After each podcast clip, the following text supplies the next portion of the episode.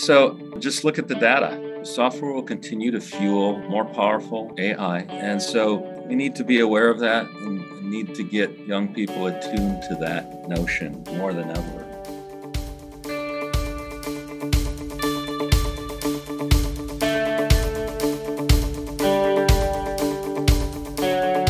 From the Center for Occupational Research and Development, welcome to Preparing Technicians for the Future of Work. I'm your host, Mike Lesiecki. In each podcast, we'll reach out to people who are actually on the front line of the future of work and hear what they have to say. That means interviews with industry, interviews with working technicians, and forward thinkers in the field. We'll do some background research and we'll curate that research to make sure you have the most up to date and relevant information. And in every episode, we'll suggest action that you can take. We want to inspire you to take that action. This podcast is brought to you by the Center for Occupational Research and Development, known as CORD, with financial support by a grant from the National Science Foundation's Advanced Technological Education Program. Opinions expressed in the podcast do not necessarily represent those of the National Science Foundation. You can find out more about our project and our approach at preparingtechnicians, all one word, dot org. Our guest today is Todd Christensen. Currently, he's the Chief Technical Officer at HT Micro, it's a company that specializes in micro electromechanical systems, and it's a company he founded about 20 years ago. But Todd also has other interests. For years, he acted as the president of the MANCEF organization, and that's the Micro and Nanotechnology Commercialization Education Foundation. So you can see his interests are on the commercialization side. But I know Todd, and I know that he's been involved with education for a long time. He's very supportive, can be a very strong mentor for students, and has really a good sense of what's going on in the pulse of this technology industry segment. Todd, welcome to the podcast. Uh, tell us a bit about what you're doing today. Let's hear what's going on with you. It's really a pleasure, Mike. Thank you for inviting me. Today, we see build out of an area that I was attracted to from the sensor realm early on. And I would say the general human machine interface is being perfected. As have you seen, Mike, and I know you've been involved in looking into microsensors or what's called MEMS today as well, that this field has really matured. You know, in that field, Todd, what does a technician do? Suppose a technician is working in semiconductor manufacturing or MEMS systems or electronics. What actually does a technician do today? The field of integrated electronics has now evolved to include sensors. And today, most sensors are fabricated with tools used also to make chips or integrated circuits. So I'll speak to both of those because I think there's a lot of commonality that exists even though my background is largely in MEMS or integrated sensors. The tools used to make these devices are extraordinarily complex tools. They need troubleshooting all the time. They need maintenance all the time. They need monitoring. And what I often look for in developing a good technological awareness of fabrication is often called a good eye you sort of accumulate this with experience, but what you want to know is is this equipment behaving in spec? And ultimately, does it need more monitoring? It runs the gamut from running the tool to running the process, as well as testing the device. Does that make sense with what you've seen? You know, it does. I like that term, an eye or a sense for when things are working or when they're not working. That's not so easy to get. You think about the workforce that you see out there, Todd, all the different companies you've been involved with. I'm sure you have a sense of potentially what skill gaps might exist, right? There's a new employee, let's say, comes in for six months on the job. And people are scratching their heads saying, why doesn't this person know more about this or more about that? What skill gaps do you see? I'm talking mostly about the technical skills, Todd. What's your sense of that? The skills run the gamut from mechanical to thermal, electrical, environment. Clearly, aging today is a critical piece of making a good product and understanding what that is. And People think often that the computer is making our lives easier. Well, from a technician standpoint, I'm afraid digitization has made their role even more challenging, not necessarily easier, because one needs to understand troubleshooting the digital realm as well as troubleshooting the device you're making, even if that product is software.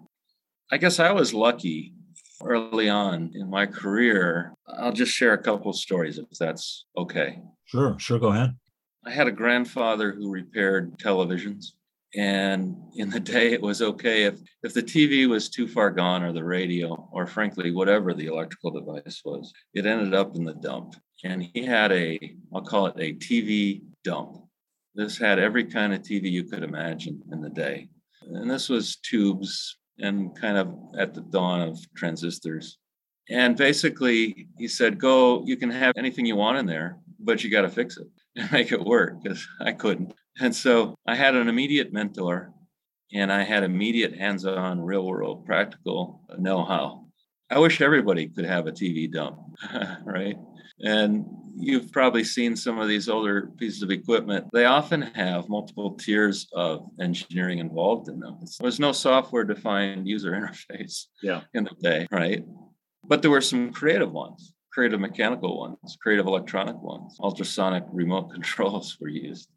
So this was just happenstance. I was lucky to be involved in a company that was early in cellular radio and talk about what experiences technicians can have or what kind of things they develop to be extremely useful for making a successful product. And and I learned one there that still sticks with me today when the cellular radio network was set up, we used to go around, and my colleague actually ran a van around. This is in southern Minnesota with an Apple II sitting in the back taking radio signal data.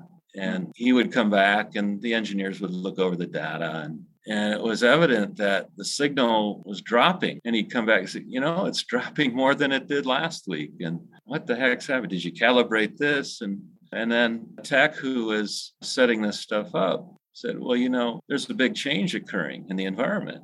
What's that? Well, he was a farmer. He said, Well, the corn is growing.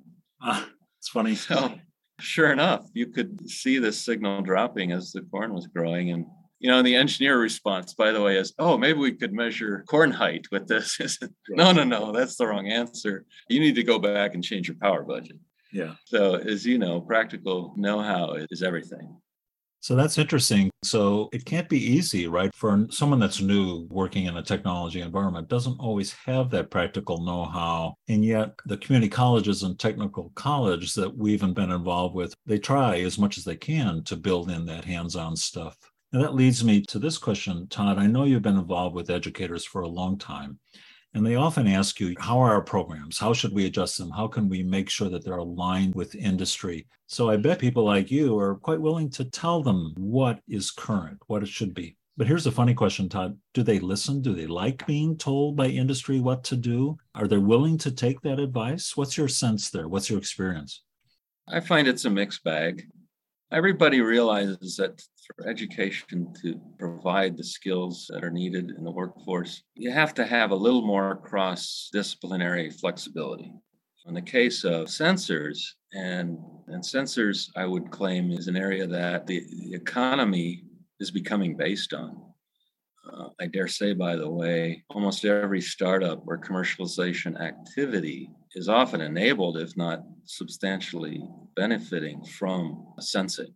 You can take autonomous, you can take drones, you can look at all these emerging areas, and they're at the forefront of what's new. In fact, I call these new companies often sensor enabled software startups. Hmm ultimately they wouldn't be a company if they didn't have a sensor. But what they do spend 90% of their time on is developing software. Hmm. So, mentioning this to educators today, I think they know it. What I try to do is help them see examples of how impactful it is if a new hire has these skills versus if they don't, because then they struggle and then they can become dejected and just not interested. And that doesn't serve anybody well. So hands on is critical. In fact, what I advocate is just go start taking things apart, even if they're the test equipment in the community college, right? Right. So I see, Todd, you don't subscribe to this thing. If it ain't broke, don't fix it. well, I would say go break things, but fix them. Okay. Okay. Hey, I found it interesting. You've talked about digitalization and these cross disciplinary skills. That's really important to our project, you know, preparing technicians for the future of work. What about things like you mentioned cybersecurity? What about data science, IT skills? How much do these technicians need to know before they come into the workplace, or how much will they pick up there? I know that's somewhat of a vague question, but what about those cross disciplinary skills that you mentioned? Is it a have to have, a nice to have, or I'll get it someday? Yeah, this is an important issue today. I guess the way I would couch this is it's all part of a debugging tool set that you need to develop. And you know, if your data is being compromised because the sensor's bad, that's one thing. If it's being compromised because it's being written in the wrong file format, quite another. Yeah. At the end of the day, you want clean data and reliable data. So I think what you see, and I'm sure you've seen different curricula to address this, and, and it's a struggle because clearly one can't cover everything. I think if it's couched in the terms of debugging approach, ultimately, this is what's most useful today. Lines stop because maybe there's a misinterpretation of the data. Uh, maybe there's just something that mechanically is broken. At the end of the day, it's part of a, a debugging toolkit that you develop a toolbox around. And just like any toolbox, you have the most used items on the top there and you can yeah. easily access them. And then if you have to dig, well, you know where they are. You just have to dig a little bit. And if they're digital, there are certain aspects to a generalized debugging slash fixing approach that you develop and have to hone. And that involves computer skills and digital skills as well. Todd, we talked a lot about people that are coming into the workforce, but what have you seen in the companies you've dealt with, current employees, right? And things are changing fast. How do those some current employees keep up? I mean, just look at the, the huge trends in automation and robotics. How does an existing tech who may not be familiar with these things, how do they keep up with that or or any new emerging skill? What do they do? They use vendor training? Do they send them to a community college? How does it work?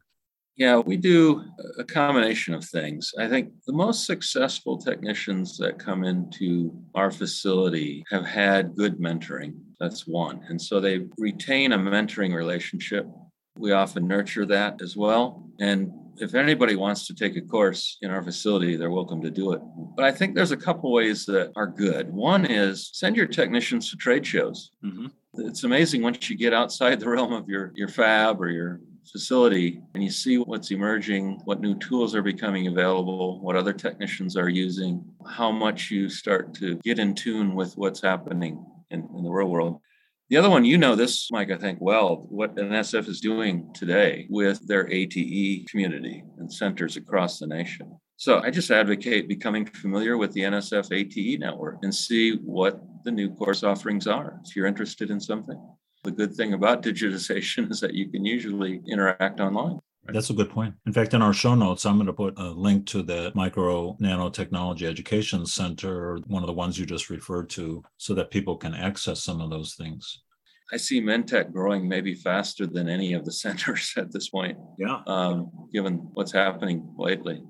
A little bit off topic here, but right about this time, we just heard about the new chip bill that's coming up in Congress and all that that's going to make a big change i think there's a lot more resources being put into not only r&d but workforce as well is that true well, this is probably an attitude that my engineering colleagues won't appreciate, maybe entirely. Yeah. You know, the, the money that's being allocated in the CHIPS Act looks like a lot. In terms of IC R&D, it's yeah. quite frankly a drop in the bucket.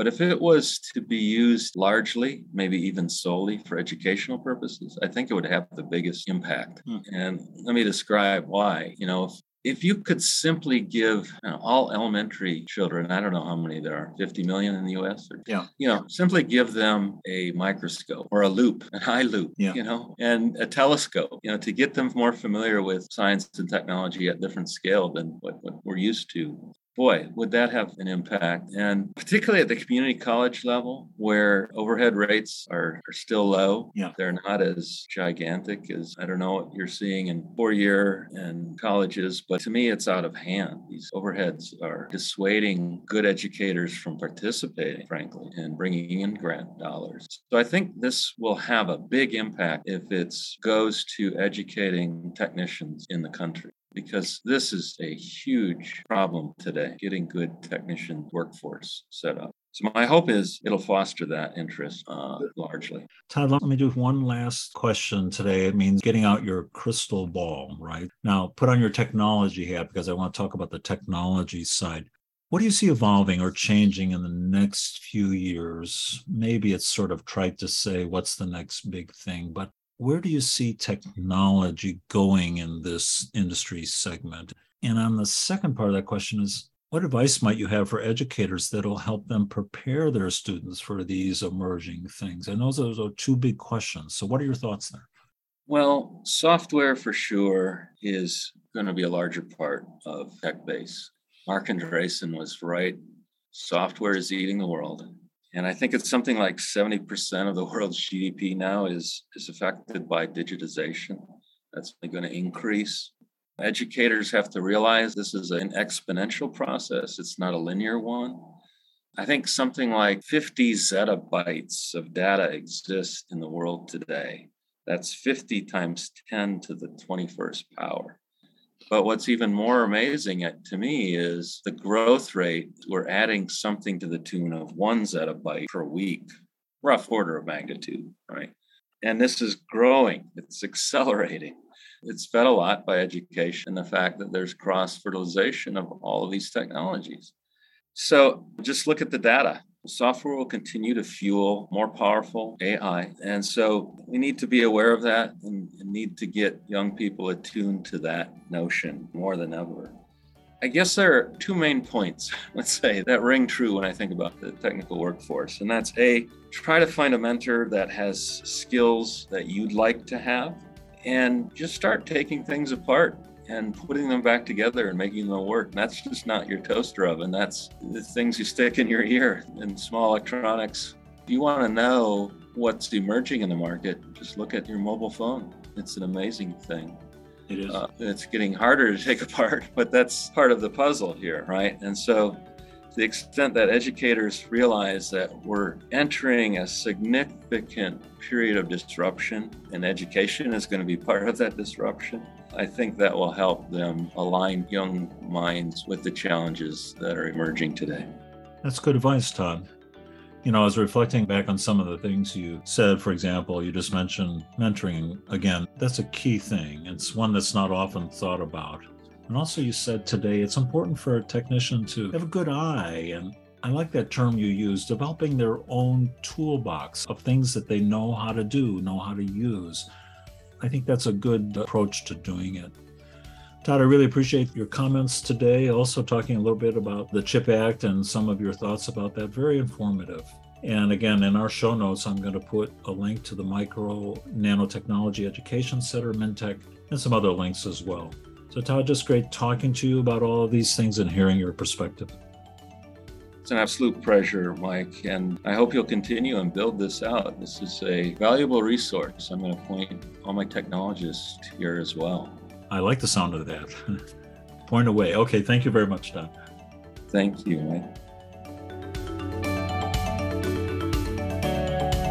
Listeners, today we heard Todd talk about the need for skilled technicians, particularly those with digital skills and troubleshooting skills. We appreciated his reinforcement of that important message. Also, in the podcast, we talked about the CHIPS for America Act, signed recently in August 2022. Get yourself up to speed on that act. I put some links in the show notes. It'll be important not only for semiconductor programs, but all technology programs that contribute to preparing the workforce working in that large industry segment. Also, today I wanted to acknowledge the great service provided by our audio engineer, John Chamberlain. He does a great job at producing these podcasts, and thank you, John. Also, Anne Claire Anderson, who is the principal investigator of our project. Thank you, Anne Claire. And thank you, our listeners, for preparing technicians for the future of work.